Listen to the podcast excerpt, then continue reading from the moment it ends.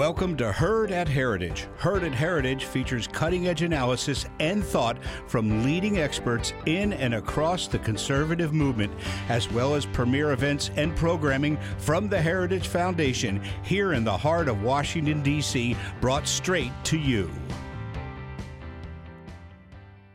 Please welcome our host, Dr. Nile Gardiner, Director of Heritage's Margaret Thatcher Center for Freedom and Bernard and Barbara Lomas Fellow very much. A very uh, warm uh, welcome to our audience uh, here at Heritage and also online on both sides uh, of the Atlantic. Uh, and uh, Andrew, it's, it's wonderful to have you here with us in, in Washington. I think you just got in a couple of days ago here in the United States. And um, I think I've known you now, Andrew, for about a quarter of a century. We, I think we were first introduced back back in the, the days of, of Norman Stone as the um, professor of modern history at Oxford. and uh, and Andrew, you've, you've been, without a doubt, I think, one of the most influential uh, British historians of the modern era.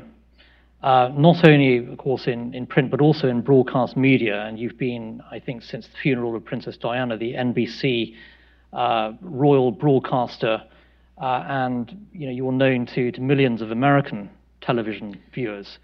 Uh, and um, and you've had you know a very very distinguished uh, record as a um, not only as a historian but also a broadcaster and political commentator as well on, on many many different issues. Uh, and it's a real privilege, of course, to talk to you today about your, your new book, The, the Last King of America. Uh, and in fact, you just won, I believe, the, the literary prize uh, from the General Society of Colonial Wars, the Distinguished Book Award. And uh, congratulations on that, uh, Andrew. Thank you. Uh, and I should mention, actually, that Andrew, in fact, interned in Washington back in 1984 for the Senate Steering Committee, which I believe still exists, actually, uh, and an exceptionally sound uh, committee. So, so your, your experience of Washington goes back several several decades. And I think you uh, you worked for Jesse Helms actually when he was the uh, the chairman of that of that uh, that committee. So welcome back to Washington, uh, Andrew. Uh, and also, Andrew, you've been uh, you know a counsel to to numerous presidents and prime ministers. including George W. Bush, you you've given you gave him a lot of advice when he was president. Um, my former boss Margaret Thatcher was was a big admirer of your of your books, especially the history of the English-speaking peoples. Uh, and you were appointed by, by Lady Thatcher uh, to the Margaret Thatcher Archive uh, Trust, a real distinguished honor. and you were, without a doubt, I think, one of Lady Thatcher's very, very favorite historians. and we're, we're, delighted here at the Margaret Thatcher Center for Freedom, uh, Lady Thatcher's official think tank center, to be to be hosting you today. Uh, and um, Andrew, I'm going to ask you a few questions about your latest book, but also um, would would love to get your your thoughts um, on on a number of other issues as well. I mean, you, your last book, of course, was on Winston Churchill, um, and uh, I'll have questions also about. Um, uh, Meghan Markle and the the current uh, the current state of the British British monarchy, the future of the British monarchy, and one or two questions as well about Brexit and um, also the situation with US UK leadership on the world stage. So, a very wide ranging discussion uh, today. Uh, so, I hope, hope, you're prepared for uh, all sorts of questions, Andrew. So. well, thank you very much indeed, Nile. You've made me feel very old, um, apart from anything else. But, uh, but okay, let's, uh, let's kick off. Thanks right. again. And, um, Andrew, um, I have to say that George III is not exactly the most popular figure in the United States. I mean, he, he has a, a, rather bad sort of press over here. And um, you know, if anyone's in need of a good sort of PR agency, it's George III probably in the United States. Uh, what actually uh, inspired you to write this book? And it, it is, I have to say, um, an extremely detailed, uh, thoroughly researched book. It's, it's around 700 pages, I think, uh, Andrew. And um, this is a, a, real work of art. And uh, what drove you to, to write this book? Uh, well, thank you very much. Um, It is 700 pages, but as I was uh, explaining earlier, about a third of it is the paraphernalia that you uh, have at the back, and therefore it's not too off putting, hopefully, when you actually read it. Uh, I've been writing about 18th century and early 19th century subjects for some time. I wrote a biography of Napoleon and, and the Battle of Waterloo and Wellington and things like that, and it's always struck me that King George III has been fundamentally misunderstood, um, not just here in America, but also in Britain, where for 200 years the Whig historians essentially made him out to be the same kind of, uh, of um, murderous tyrant that one gets in, uh, of course, the Declaration of Independence, but also in Lin Manuel Miranda's um, Hamilton the Musical. And he wasn't like that at all. Um, Her Majesty the Queen has put some 100,000 pages of his private uh, documents and archives and correspondence and so on onto um, the uh, into the public uh, arena using King's College London and the Royal Archives. And from these pages, one sees that actually he was an extremely uh, charming, good-natured, um, highly intelligent, enlightened individual, somebody who was uh, immensely cultured and, uh, and not at all the, uh, the sort of murderous sadist of, uh, of myth. So, um, you know, your, your portrayal of George III, of course, is, is uh, strikingly different to conventional wisdom. Uh, and George III, of course, recently was portrayed uh, in the, the highly successful, I think, 1994 film, The Madness of King George. Ralph Richardson played played the king, uh, and um, it was nominated, I think, for 14 BAFTAs, four uh, Academy Awards as well. Um, what, what's your response to those who say that uh, you know George III was just completely batty and mad, and and what what um, what did they get wrong in their depiction of George III in the film? Um, everything. They uh, they managed to, and it's perfectly understandable because for half a century people have thought that he had porphyria, this uh, physiological disease, whereas in fact, uh, as is very clear from my uh, the appendix of my book, uh, it wasn't that at all. We get that sense because half a century ago, a uh, mother and son medical team gave completely misleading symptoms to the doctors who came up with this concept of porphyria. In fact, um, and I'm afraid this isn't necessarily much fun for a family audience, but like yours, but um, it's basics. Uh, based on the colour of the king's feces and urine, and um, and it wasn't porphyria. He had actually the type 1, effective type 1A of, uh, of um, bipolar disorder. And now that we've got past all of the, uh, you know, we've managed to destigmatize mental illness, um, thankfully, finally, um, we don't blame him any longer in the same way that the Whig historians did for so long um, for, uh, for his own madness. And uh, it, was a, it was a debilitating and tragic uh, disease and uh, had nothing to do with the American Revolution, owing to the fact that uh, he didn't have any outbreaks of it between 1765 and, um, and 1788, five years after America had, uh, had been established. So um, all of the things, basically, that we think about George III, that he had porphyria, that this and his obstinacy led to the American Revolution, and also that he was a tyrant. All of these things are wrong. Andrew, your book has already received a lot of attention in, in the UK and uh, I would say overwhelmingly very positive reviews in, in Britain. Um, how do you think it's going to be received here in the United States? Well, today is the second day of my five-week book tour, so you're you're asking very early on um, this. Uh, I'll be able to tell you much better by Christmas.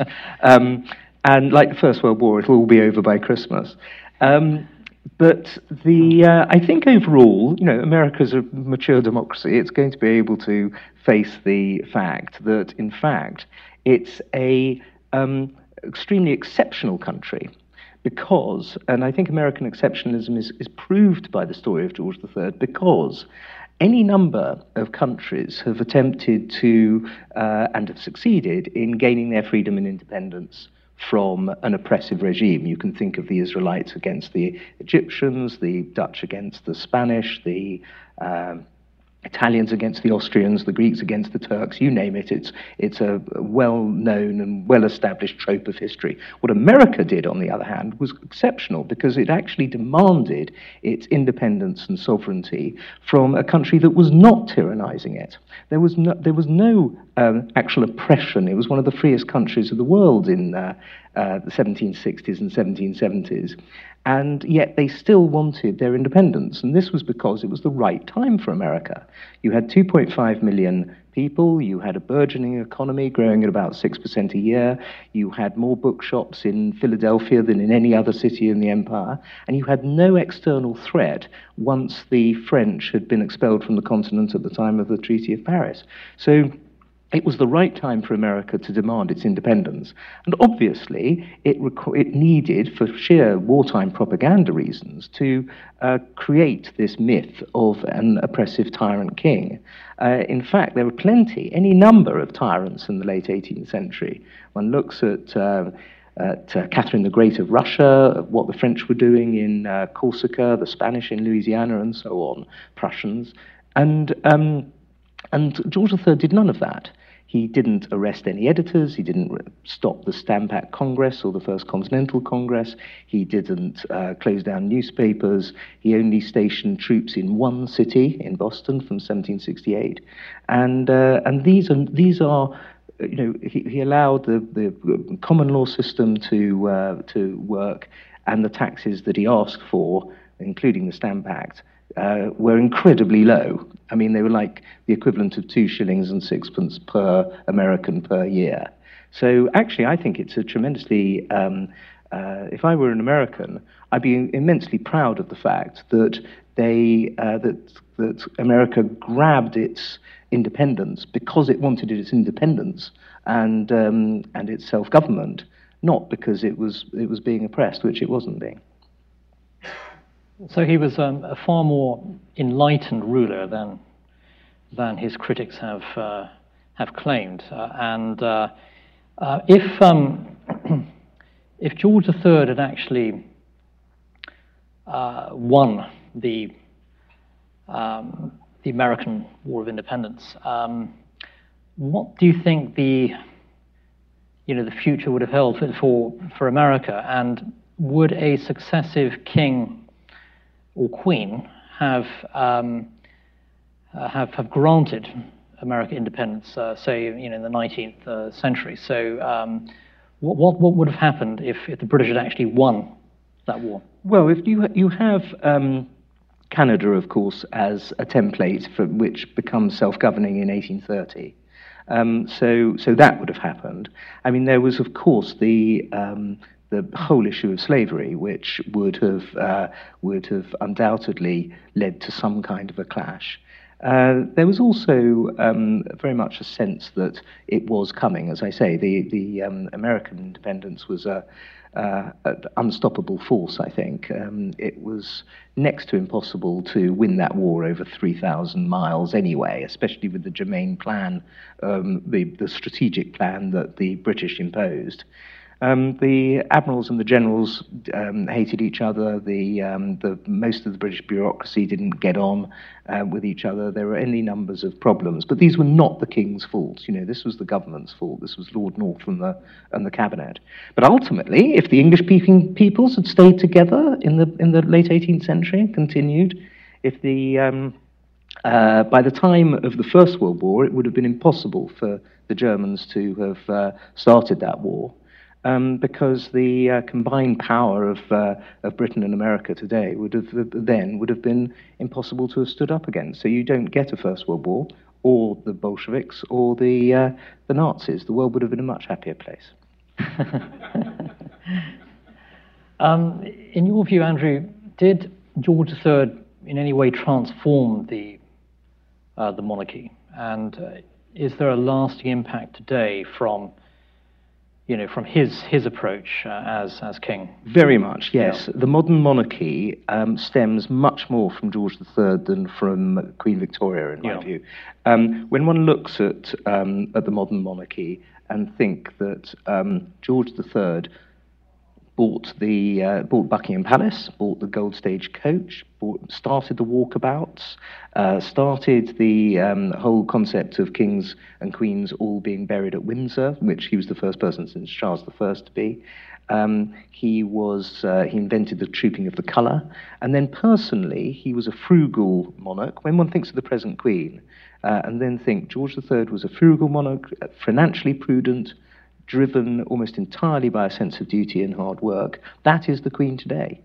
Uh, so yes, I think he's. Uh, I think probably his his um, legacy is in the modern monarchy more than anywhere else. Yes, and um, this is a good uh, juncture now to, to switch to to the monarchy in modern times, and um, and of course the uh, the monarchy has been under a lot of fire uh, in in recent months. In fact, we we did a um, a public event here at Heritage a few few months ago entitled "The Crown Under Fire," um, talking about uh, largely Meghan Markle's uh, attacks on on the monarchy and um, how damaging do you think that uh, Meghan Markle's uh, attacks or critiques of the monarchy have, have, have been? Well, they're, they're pretty serious in America, um, but they're not at all um, taken terribly seriously in, in Britain. Um, I mean, the very fact that she didn't name this racist um, uh, who, who made these racist remarks in um, the Oprah Winfrey interview makes some people wonder whether or not she was telling the truth. Um, there are other things uh, that we see from this um, Daily Mail, um, huge uh, Daily Mail jury trial that um, make it clear that she has not been telling the truth about several important aspects of the relationship she had with her biographers. And so um, people who, who follow these things are, I think, starting to see a different aspect to her. Um, but I don't think in Britain they, she's going to cause much trouble. I tell you where she is going to cause some trouble here in America um, because I can see um, very clearly her um, use of her royal status or former royal status being used um, in, in uh, American politics, specifically on the side of the Democratic Party uh, her recent telephoning of senators calling herself the Duchess of Sussex and saying that uh, American taxpayers should pick up $1 trillion in paternity leave uh, payments is something that I think uh, you're going to have to deal with an awful lot more than, than uh, anything we're going to have to worry about. Yes, it's striking how, um, well, firstly, just how popular the, um, uh, the monarchy is in the United States. And uh, I think Gallup does fairly regular polling on US attitudes towards the Queen. And uh, the Queen generally has an approval rating around 70% or so among Americans, which is far, far higher than most US presidents, um, including, of course, uh, Joe Biden, whose approval rating now is around 40%. I thought it was much lower than that. And uh, yeah, I, I, think I think Biden's actually fallen as low as you know 37, 38 um, in some polls.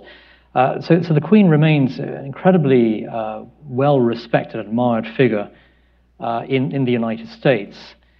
Um, what, what, do you think the future of the monarchy will be uh, in the era that succeeds Queen Elizabeth II? And she is now 95 years old.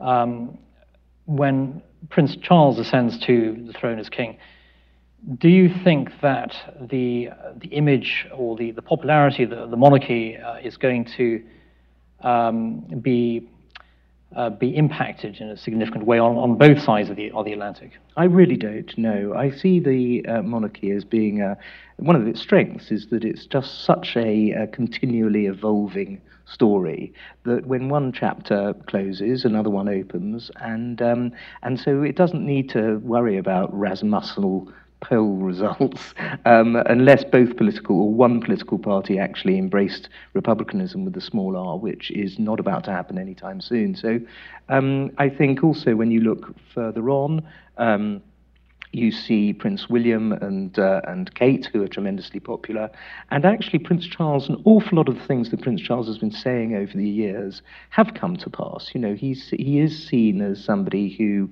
uh, who sticks his neck out occasionally. He won't be able to do that as king, obviously, because constitutionally he won't be able to. um, make those same kind of, um, of statements. But nonetheless, he, there is, a, there is a, a place for him in the hearts of the British people. Whether there is in America, I'm, I, I doubt, frankly. People haven't come round yet also to um, the Duchess of Cornwall, who is in fact a magnificent woman, but Americans don't seem to appreciate her. So, um, all in all, I think that you know the, the institution is uh, going to um, going to be fine. Um, and then uh, when Prince William and, and, Kate become king and queen, will uh, become more popular again. That's very encouraging to hear, Andrew.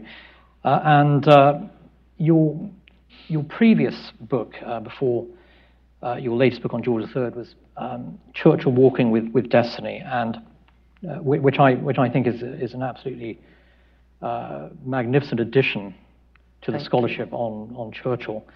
And um, in your view, would you regard Churchill as the, as the greatest prime minister of modern times?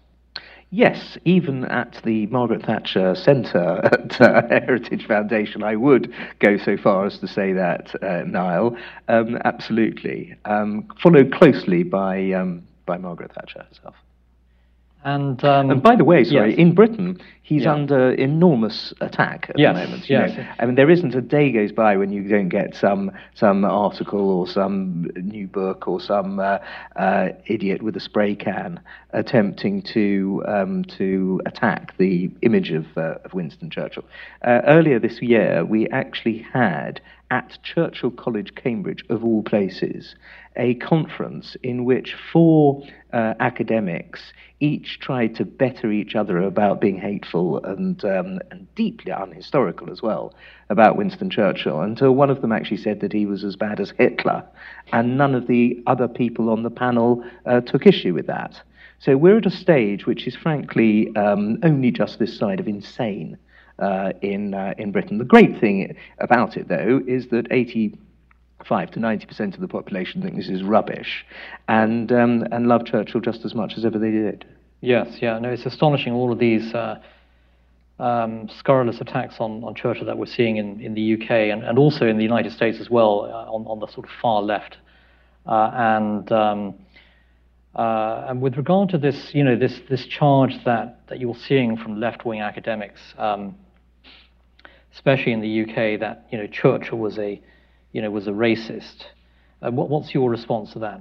Well, in and of itself, of course, it's true that he did believe that there was a hierarchy of the races. He was born in uh, at a time when Charles Darwin was still alive and when that was considered scientific fact. Um, but he never um, did anything unpleasant. He never wanted anything unpleasant to happen to non white people, which is also a uh, pretty much, I think, a definition of racist. Uh, he went out of his way to, um, of course, fight for the abolition of slavery in the River War. Um, he again and again, when he was Undersecretary for the Colonies, he put the um, well-being of the native peoples above those of the uh, white settlers.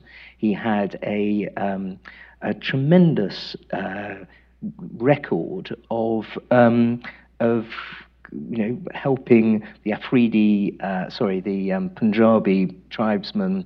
Um, who were being attacked from the across the northwest frontier by the Talib and the uh, and the Afridis, you know. So actually, what he did was was um, prove that he did believe that Black Lives Matter. Whereas um, he did also make uh, jokes that today we would consider completely unacceptable. You know, we know the idea of a hierarchy of the races is absurd and obscene, um, but uh, but he didn't. And uh, the the issue of the of course the culture wars in, in the UK are sort of front and centre now. Um, and he's at the front line of yes. the front wars. But then he'd be perfectly happy about that because he was always yeah. in the front line of every war. Right, right. and uh, of course, Boris Johnson is um, a big admirer of, of Winston Churchill, and he, he's written a, wrote a very successful um, book, The Churchill Factor. And, uh, and the British government really is, is fighting back against uh, cancel culture, uh, against critical race theory, uh, against the sort of left's um, you know, kind of cultural uh, agenda. And do, do you think that um, they're going to succeed in this fight. It's very closely watched, of course, here in, in the United States, especially among US conservatives. They're looking at what the British Conservative government is doing on all of these issues. Yeah. Uh, and, uh, and so there are a lot of lessons, of course, for, for the US. But do you think that the Johnson government is going to su- succeed, actually, in rolling back the tide of of, of left wing you know, attacks on British history and, and British culture? It's very difficult to tell because um, you're right that the government um, hates and despises all this wokery. However, we've been in power now for 10 years. You know, there have been 10 years of Conservatives uh, either being the largest power or the only, um, uh, only part of the government. And, um, and what's happened? You know, we, we still have these, these sort of um, things crop up endlessly. You know, statues that are being attacked and uh, um, and uh, curriculums being so-called decolonized, um, and uh, um, you know, so actually just winning the um, elections doesn't seem to help, and um, and that's a worry because ultimately we're not going to win all elections forever, and so um, it's going to get so much worse when um, when Labour get into get back yes. into into power. Um, so no, I'm very um, I'm very concerned. We, by the way, are watching you. Don't think it's all one way. When um, uh, Mr. Youngkin won in Virginia, it was front page news in, in Britain because it was uh, seen as a um, as a victory against wokery. Um, it was it was seen as uh, as parents rising up and, and saying enough is enough. Yes. And that's something that we very much wanted to have in uh, in Britain as well. Yeah, very significant as you point out. The the number one issue I think in the Virginia election uh, was the issue of uh, critical race theory in schools, uh, and um, uh, and I expect it's going to continue to be a very very large issue in the the midterm elections and even the presidential election, the issue of you know, political indoctrination of, of, children by, by the far left using sort of Marxist ideas. And, uh, and it strikes me the American people uh, are standing up to that now in a major way, as we saw in Virginia. Uh, and um, Andrew, a couple of last questions, then I'm going to invite questions from the audience. But um, a question on uh, American leadership on the world stage in the wake of what can only be described as the catastrophic uh, withdrawal from Afghanistan and uh, and Joe Biden's uh, you know abysmal handling of that. Um, how big has the damage been? How significant is the damage to America's image in the United Kingdom uh, and, and on the world stage? And after all, this was really the humiliation of a superpower. Incredibly profound um, is the answer. Any friend of uh, Britain, um, uh, sorry, any friend of America in Britain, like me, um, has found it very, um, very difficult, frankly, after those chaotic scenes at, uh, at Kabul airport, because um, anti-Americans who are who are always there in Britain um, hold up this as an example of why uh, American imperium is uh, is the days are numbered.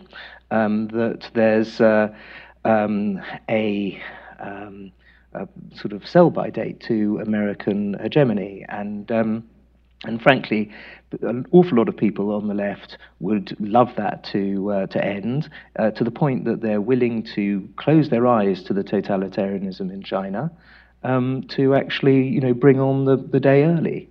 And it strikes me that when, uh, if that should ever happen, if you should have a moment uh, when America loses its primacy in the world, when when the um, dollar is no longer the reserve currency, or and so on, you're going to go through the uh, five stages of uh, of the Kubler-Ross grief cycle. You're already starting with with denial. One can see that already. Then you're going to have an, a stage of anger. I wouldn't be surprised if that does happen at the time of the midterms or the next general yes. election. Um, you're going to have an attempt at negotiation, but you can see already the way the Chinese attempt to, the way they negotiate is, uh, is I'm afraid, much tougher than your diplomats are doing. You're going to have a sense of extreme.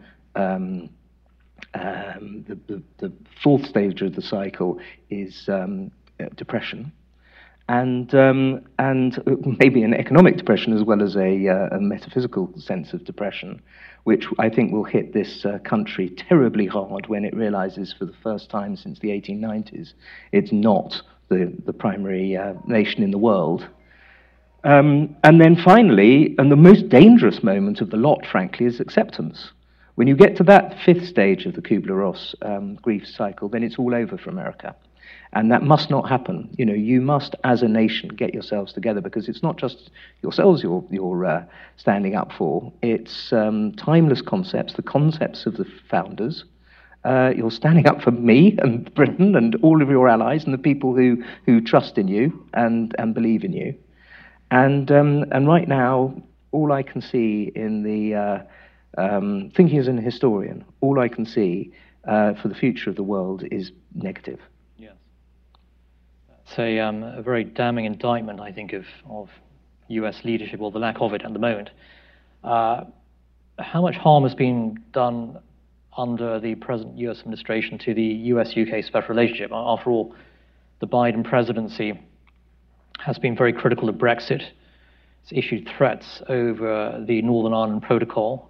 Yeah. Um, Senate Democrats issued another threat over the weekend uh, against the, the UK, threatening to sink a US UK free trade agreement if uh, the British government invokes Article 16 on the, the Northern Ireland uh, Protocol issue.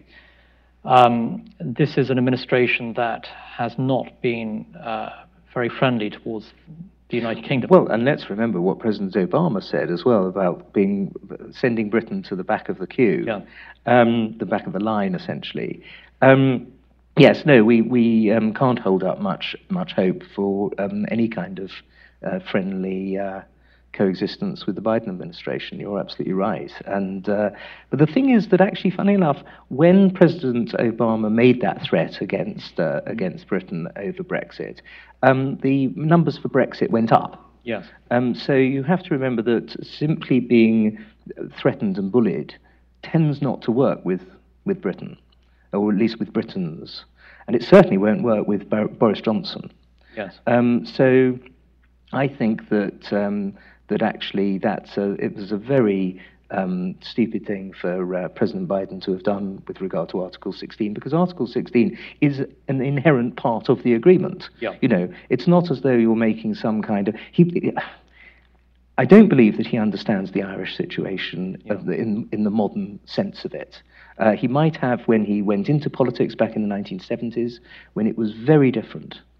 Um, but uh, but today, the idea of the um, of the you know Sinn Féin going back to the blankets and, and letting off bombs because um, of um, the the checking and testing of uh, of um, European goods coming through the across the uh, Irish border is completely ludicrous. You know, so I'm afraid he's stuck in a time warp here, and um, it's uh, it's uh, going to be something we just have to wait out. Nobody's expecting a free trade agreement during the Biden administration.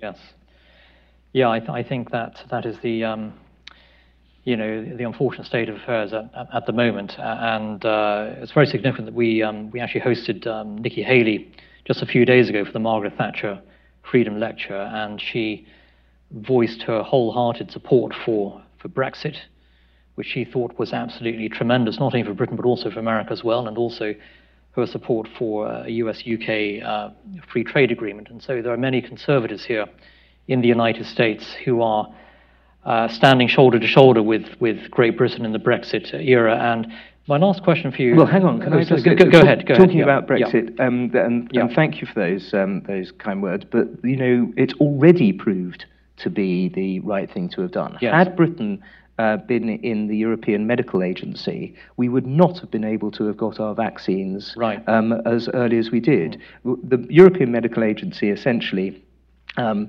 centralized that whole process and were incredibly slow. They refused to take any risks. They didn't go to enough pharmaceutical companies. They didn't put any money into it. Boris Johnson was able, because of Brexit, therefore, to do all the things that he did to make Britain the third um, fastest vaccinated country to 80% of our population in the world, and thereby saved, well, some, some um, uh, political commentators think more than 10,000 lives, others think uh, fewer, but roughly 10,000 people are alive today because of Brexit who wouldn't have been yes. if uh, Remain had won. Yeah. So it's not just a question of airy fairy stuff to do with um, with um, you know trade deals and so on, or anything to do with. Uh, um, these remain concepts of of um, you know kumbaya, um, happier to, as being part of the European Union. It's nothing to do with that. It's actually to do with people who are alive today who would not be were it not for Brexit. Yes, yes, excellent points, Andrew. And it's striking how um, on the if you look at the Ukraine and Belarus fronts at the moment uh, in in Europe, um, it's Brexit Britain uh, out of all of the European powers who are stepping forward, offering the strongest support for both Ukraine uh, and for Poland in the face of, of Russian intimidation. Uh, and it's an example of, of how Britain is uh, projecting far greater power actually in the Brexit uh, era. And uh, in fact, my last question was going to be about Brexit and um, and what do you think the outlook is going to be for, for Britain as a as a sort of resurgent uh, power globally? Well, I think it, uh, what we can do now, of course, is decouple from um, from the um, European-based um, security concepts, where you only have to look at Nord Stream to realise that uh, Nord Stream two to realise that um, the uh, most of the Europeans just will always put um, short-term interests first, and they don't care about the ultimately they don't care about the freedom of countries like uh, like Ukraine, Britain, America, um, the uh, the Anglosphere, as it were, are much more concerned about these uh, these fundamental rights. It strikes me, and so a Brexit Britain is going to be able to be closer to America. Um, and to the other um, Anglosphere countries than a Remain Britain would have been able to have been.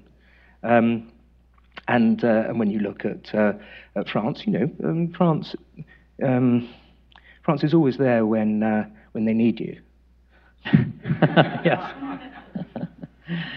um, well, very significant, of course, that the French are uh, knifing Britain actively in the back on the uh, on the migration issue in the Channel at, at, the moment. Yes, but that's all a payback for AUKUS, of course, which uh, which uh, still still makes every patriotic Englishman happy. yes, one one of the rare good moves actually by by the Biden administration, the the AUKUS. Uh, AUKUS pact, and and as you know, Andrew, I think Brexit is actually very bad news for Putin, really. You know, and this idea that the Russians supported Brexit is a complete is a complete myth. And uh, the reality is that um, you know, Brexit Britain is by far the most formidable opponent of, of, of Russia in, in Europe today. Well, and yeah. having said that, also, we are, I think, the only European power that they've actually killed our citizens yeah. with Novichok on our ground, you know, in our country. Uh, that's not something that the, the French and the Germans have had to deal with yet. Yeah. Yet. Excellent point. And uh, we have a few minutes for uh, questions from the audience. And uh, so I've got uh, a number of hands. I'm going to take the. I'm going to take the. Uh, yeah, we do have a microphone. Take the gentleman in the back first, and then the the, the lady in the middle, and then gentleman over there on on, on this this side. So. Uh, good morning, J.P. Hogan. Um, I want a question mark on the end of your title because of Bill Clinton's history. Seems to be he wanted autocracy and planned succession, set up his wife for presidency. So I'm also wondering with Clinton, when he studied in England, did he study how to try to bring America to a different form of government, away from our democracy? no, I wouldn't have thought for a moment the, that the uh, the Rhodes Scholarship had uh, had uh, autocracy for America onto on its uh, agenda now. thank you very much. Uh, we'll, we'll, take the next question over here, and uh, it's interesting how, how the Rhodes scholarships are now under fire as, as well, and um, the Rhodes statue has been under fire at, at Oriel College, although it's still going to be be remaining there. But, but, so many US politicians have actually benefited from Rhodes scholarships, politicians of all races. Yes, and of course, the other thing is that although people want to pull down his statue, they're perfectly willing to use his money. Yeah. Um, nobody, uh, nobody has, uh, nobody's sort of offered to give any of that back. Yeah, precisely. Yes, uh, go ahead. Morning, Natalie Liu. I'm a foreign affairs writer at Voice of America. And uh, two questions. One, if Washington takes a softer stance towards Beijing, do you foresee the UK necessarily follow Washington's uh, quote unquote example, either out of the concern or consideration of um, alignment or out of the need or desire not to stick it, uh, its own neck out? That's question one. Can I answer question one first? Because I'll forget question two if you um, if I don't. Uh, it's um, I think we have actually been a bit um, tougher um, over Hong Kong for obvious historical reasons. Um, we are on the verge of um, the Foreign Office isn't, but Parliament is on the verge of describing the uh, Uyghur treatment as genocide, uh, which the United States isn't uh, ready to do yet, I don't think. And um, there are so there are areas we've been a, a bit uh, tougher also on the um, telecommunications giant uh, Huawei. Um, and so I think that although we, of course, can't decouple from American policy towards China, and we've seen from the way that the Australians have been treated by the Chinese that, that they are a vicious power when it comes to feeling that they've been crossed. Um, I think that um, so far the, um, the Boris Johnson ministry has been, has been pretty good with regard to China. Sorry, your second question. A second question uh, concerns NATO. Uh, can I hold it? Or I hear the echo so much. Um, I, what's uh, the UK's, um, how do you see the UK's role evolving in current day NATO? Is the UK itself preoccupied with COVID and with uh, um, um, post Brexit? Is the UK still holding up its role uh, vigorously within the NATO? Thank you. More than more than vigorously post Brexit, because of course, um, as we don't have uh, close economic ties as close economic ties with the um, European Union, we still have very important security uh, ties with the vast majority of countries. Um, and so, if anything, actually, we I think are going to be better um, NATO allies because um, because that's it, it's it's really NATO that's kept the peace in Europe. We must forget this ridiculous concept that it's the European Union. It isn't. It's been NATO since 1949, which of course predates the European Union apart from anything else. And um, my only uh, real concern is that um, is that we're still expecting American taxpayers to pick up the tab for, for NATO, essentially. You know, you have some countries in Europe, um, Italy, uh, Liechtenstein's another one, um, I think the Spanish as well are pretty low, who, who are paying, you know, 1.1% of their GDP to NATO, whereas American taxpayers are, are having to, to pick up the tab, essentially, you know, 4.4% sometimes. So, so um, Britain, I'm pleased to say, is at the 2% uh, level, but that's only if you slightly cook the books and uh, include stuff like intelligence and, and pensions and uh, for, for war widows and things like that. That's not real, you know, cutting edge uh, fighting um, expenditure. Uh, so, uh, so my sense is that the best way for Britain to be a, a really um, active leader in, in NATO, which it wants to be, is to stump up um, a bit more cash. And uh, we've, we, we have, you know, there is, a, there is an enormous amount that is uh, knocking about, which uh, is being misspent, I think, in this country, in, in Britain. I have, sorry. Uh, uh I, I, think we'll probably move on to the, ne- the next question. Thanks, thanks very much. Yeah. Um, thank you so much. I'm uh, Aaron Koreva. I used to be with the McCain Institute. Uh, very interesting uh, topics. Uh, I apologize for coming in late and maybe disturbing the lecture, but our metro or tube is not as good as the one in London, so unfortunately. My question uh, is about the future of the United Kingdom, uh, specifically thinking about Scottish independence movement, and seems to be fueled a little bit by Brexit and kind of resentment towards Boris Johnson, maybe in the way he's handling things. So, can you talk a little bit about that? Where do you see this going? Yes, I think that um, Scottish independence uh, has been fueled by resentment about one thing or another for a very long time, um, including obviously Margaret Thatcher in, uh, in, in the old days. You know, I think that the Scots um, tend to resent there ever being a Tory um, prime minister in the first place, and so when there is, they um, you get increased numbers for uh, for independence. When it actually comes to it, though, finally, whether or not they really want to break up what has been historically one of the most um, successful unions, political unions of any two countries in the history of the world, I wonder. Um, when they recognize that they could wind up, even if they are allowed into the European Union, which isn't certain, there's no reason, for example, why Spain should want to encourage Catalonia by letting the Scots uh, join.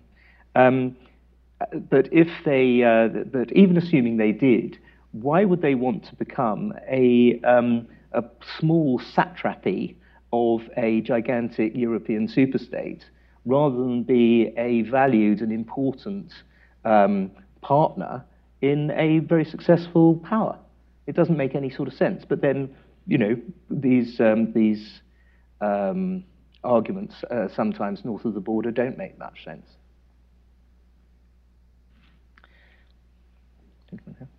So, um, I should mention that actually Steven Groves is our Margaret Thatcher Fellow. Uh, thank you, and thanks for uh, speaking at Heritage today. And I uh, look forward to uh, reading your book.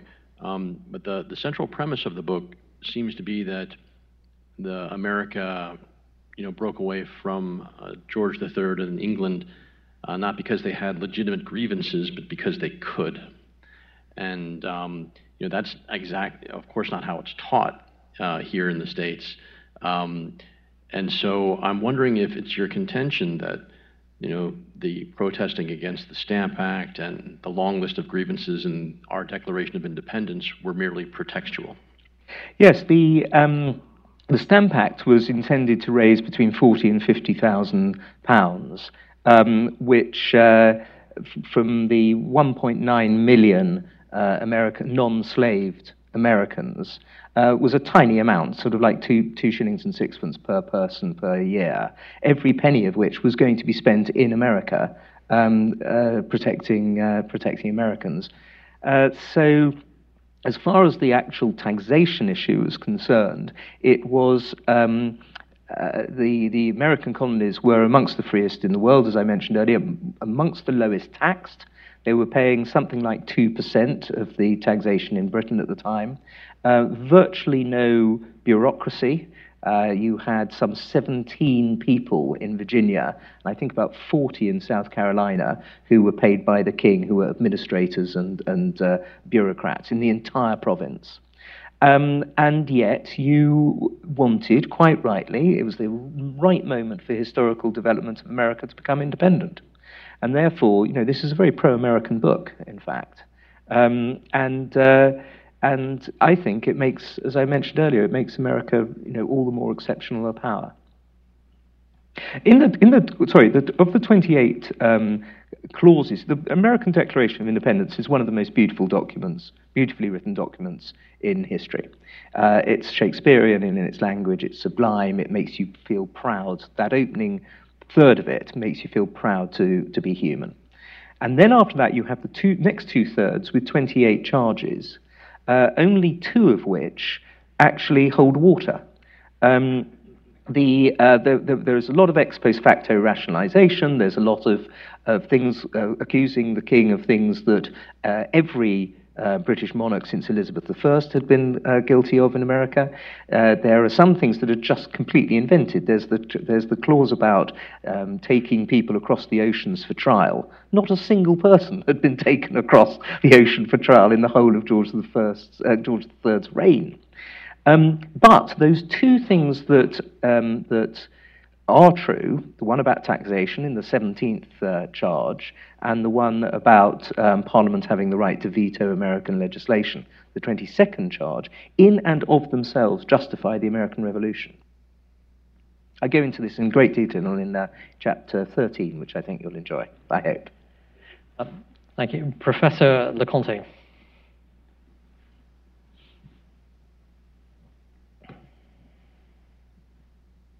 Thanks so much. Uh, Joe, I got it. It's okay. Thanks. Uh, Joe Loconte, Director of the uh, Center for American Studies here at Heritage. Thanks so much for coming, Andrew Roberts. You write these beautiful volumes faster than I can read them, so congratulations on the book. um, I want, as an historian myself, I'm curious to know King George as a not an absolute monarch, but part of a constitutional monarchy. I don't think that's kind of widely maybe understood or appreciated on the American side. What what would you say uh, is the sort of cultural political debt that the Americans owed to that constitutional uh, monarchy tradition that I'm and and and part of that question would be was King George reinforcing the revolution of 1688 the glorious revolution? Is he reinforcing it or is he undercutting it in some way uh, with his rule? He's very much very good question. He's very much reinforcing it. He sees William III and the glorious revolution as being um, as being the something to revere owing to the fact that it creates the limited monarchy and the constitution gives him an enormous amount of power of course um, although I noticed in the uh, uh, Harvard Law Review last April that, um, in fact, George III has fewer powers than uh, the American president, the imperial presidency today.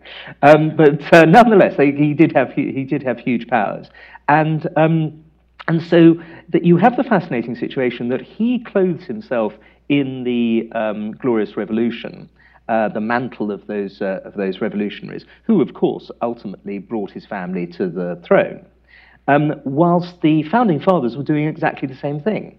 They very much wanted to be seen as the heirs to the revolution against Charles I of 1642 and James II of 1688. And so, um, so in order to do that, you have to, in the Declaration, attempt to make George III out to be a kind of Stuart absolutist style of monarch who believes in the divine right of kings and so on.